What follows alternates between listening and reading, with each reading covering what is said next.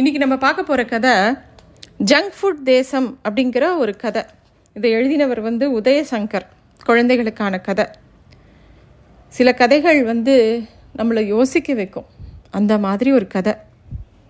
மண்ட்யா தேசம் அப்படின்ற ஒரு தேசத்தில் மண்டு ராஜா அவதாரம் தான். வியாபாரத்துக்காக தன்னுடைய நாட்டோட எல்லைகளெல்லாம் திறந்து வச்சான்.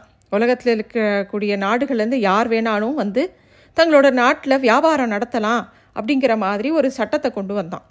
அப்போ உலகம் பூரா நிறைய முதலாளிகள் மண்டியா நாட்டை நோக்கி வந்தாங்க. மண்டியா நாட்டு அரசவையில் உள்நாட்டு முதலாளிகளும் வெளிநாட்டு முதலாளிகளும் உட்காந்து அலந் ஆலோசித்து எல்லாரும் பேச ஆரம்பித்தாங்க. அவங்க எல்லாரும் ஒரே விஷயந்தான் சொன்னாங்க. எங்களுக்கு லாபம் போறலை, நிறைய காசு வேணும், நிறைய லாபம் வரணும், அதுக்காக உங்கள் சட்டத்தில் சில விஷயங்களை நீங்கள் மாற்றணும் அப்படின்னு அவங்கெல்லாம் கேட்டுக்கிட்டாங்க. இதெல்லாம் மந்திரிகளோட ஏற்பாடு தான். ஏன்னா மந்திரிகள் பல பேரோட பேரில் தொழிற்சாலைகள், இந்த மாதிரி விஷயங்கள்லாம், வியாபாரங்கள்லாம் இருந்தது. ராஜாவுக்கு எதை பற்றியும் கவலை இல்லை. ம முதலாளிகளோட வேண்டுகோளை ஏற்றிட்டு பொருட்களோட விலைகளெல்லாம் பெருசு பண்ண ஜாஸ்தி பண்ண ஒத்துக்கிட்டாரு. எல்லாத்துக்கும் கையெழுத்து போட்டு கொடுத்துட்றாரு. அப்போ அரண்மனைக்கு வெளியில் ஒரே கூச்சலும் சத்தமாக இருக்குது. என்னன்னு போய் பார்க்குறாரு. பார்த்தா வாசலில் முழுக்க விவசாயிகளோட கூட்டம். எல்லாரும் ரொம்ப போராட்டம் பண்ணுறதா பார்க்குறாரு. ராஜாவுக்கு என்னன்னே புரியலை. மந்திரிக்கிட்ட சொல்லி எல்லாரையும் உள்ளே விடுங்க அப்படின்னு சொல்லவுடனே ஒரு இருபது பேரை உள்ளே அனுப்புகிறாங்க, விவசாயிகளை. ராஜா வந்து, என்னப்பா உங்கள் பிரச்சனை, ஏன் ஆர்ப்பாட்டம் பண்ணுறீங்க அப்படின்னு கேட்டவுடனே, மாதம்லாம் மும்மாறி போய் பொழிகிறது இல்லையா, உங்களுக்கு உணவுலாம் சரியாக கிடைக்கிறது இல்லையா அப்படின்னு ராஜா ரொம்ப எப்பயும் போல் சாதாரணமாக கேட்குறாரு.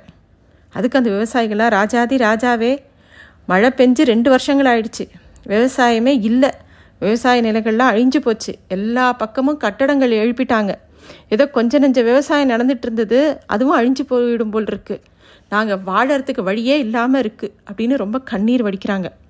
அதை கேட்ட ராஜா கோபமாக மந்திரியை பார்க்குறாரு. ஏன்னா மாதா மாதம் மந்திரியை பார்த்து மாதம் மும்மாறி பொழிகிறதான்னு கேட்கவும் மந்திரியும் ஆமாம் ஆமாம் ஆமாம் ராஜாவே ஆமாம் ராஜாவேன்னு சொல்லியிருக்காரு.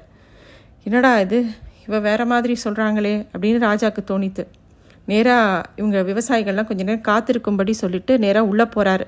போய் அந்த முதலாளிகள்கிட்டலாம், உங்கள் லாபம் அதிகரிக்க இன்னொரு புது வழி இருக்குது, கொஞ்ச நஞ்சம் நடக்கிற அந்த விவசாயத்தையும் நான் நிறுத்திட சொல்கிறேன், ஆனால் உங்கள் கம்பெனிலேருந்து விலை மலிவாக என் நாட்டு மக்களுக்கு உணவுப் பொருட்களை கொடுக்க முடியுமா அப்படின்னு கேட்குறாரு. உடனே அந்த முதலாளிகள் ஈன்னு பல்ல காமிச்சிட்டு, அப்படியே ராஜாவே, உங்களுக்கு இலவசமாக ஆண்டு முழுசுக்கும் உணவு கொடுத்துட்றோம், ஏதோ ஏழை நாடுகளுக்கு எங்களால் முடிஞ்சது அப்படின்னு சொன்னோடனே ராஜாவுக்கு ஒரே மகிழ்ச்சியாக இருக்குது.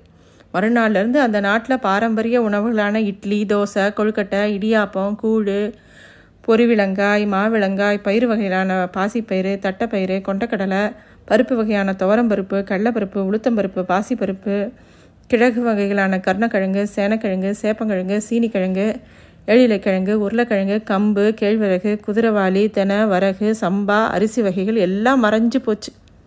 அஞ்சு பைசாவுக்கு டர்கரும், பத்து பைசாவுக்கு கூட்ஸாவும், ஏழு பைசாவுக்கு பாண்ட்விச்சும், மூணு பைசாவுக்கு காக்கா டுப்ஸின்னு குளிர்பானங்கள் இருபத்தி நாலு மணி நேரமும் வீட்டுக்கு வீடு கொடுக்கப்பட்டது.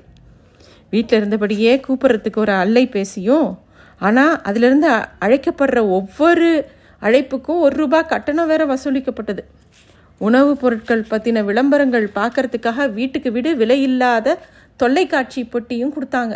ஆனால் அதில் விளம்பரம் மட்டும்தான் வரும், வேறு எந்த நிகழ்ச்சியும் வராது. விளம்பரம் வராத நேரத்துக்கு ராஜா வந்து அந்த கூட்ஸா சாப்பிட்ட மாதிரி ஒரு படம் மட்டும் அதில் வந்துக்கிட்டே இருக்கும் திரையில். அதை பார்த்து யாரும் பயப்பட வேண்டியதில்லை. இப்படியா அறிவிப்புகள் வெளிநாட்டு கம்பெனிகள் செஞ்சதை பார்த்து ராஜாவுக்கு ஒரே மகிழ்ச்சி. இப்போ மக்கள் மூணு வேளையும் கூட்ஸா, டர்கர், பாண்ட்விச்சு, காக்கா டூப்ஸி, குருளைக்கிழங்கு சிப்ஸு, டப்பைக்கிழங்கு ஃபிங்கர் சிப்ஸுன்னு எதையோ சாப்பிட்டுக்கிட்டு இருக்காங்க. விளம்பரங்களோ புதுசு புதுசாக வருது. எல்லா விளம்பரங்கள்லேயும் சினிமா நடிகர்களும் விளையாட்டு வீரர்களும் நடிக்கிறாங்க. அவங்க சாப்பிட்றதுனால நம்ம சாப்பிட்றதும் ரைட்டுன்னு மக்கள் சாப்பிட ஆரம்பித்தாங்க. ஆனால் விவசாயிகளோட போராட்டம் நிற்கலை. அது ஒரு பக்கம் நடந்துக்கிட்டே இருந்தது. நம்மளோட பாரம்பரியத்தை மறக்கக்கூடாது, வெளிநாட்டு பொருட்களால் நோய்கள் உருவாகும்லாம் கெஞ்சி பார்த்தாங்க. ஆனால் ராஜாவும் கேட்கலை, மந்திரியும் கேட்கலை, மக்களும் கேட்கலை. மண்டியா தேசத்தில் ஜங்க் ஃபுட் வியாபாரம் கொழிச்சு நடக்கிறத பார்த்தோடனே வெளிநாட்டு முதலாளிகள் நிறைய பேர் இங்கே வந்து கடை விரித்து இப்போ ஒருத்தருக்கு ஒருத்தர் போட்டி போட்டாங்க. ராஜாவுக்கும் மக்களுக்கும் கொண்டாட்டம். ஆனால் நாட்டில் விவசாயமே நடக்கலை. உணவு உற்பத்தியும் நடக்கலை.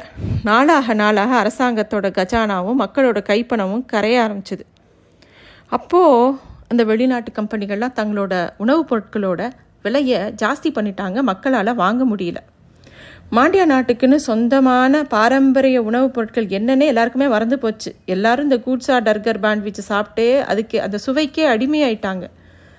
அப்போது அந்த நாட்கு அந்த நாட்டில் புதுசு புதுசாக நோய் உருவாக ஆரம்பிச்சிருச்சு, மக்களை ரொம்ப பாடாக படுத்துச்சு.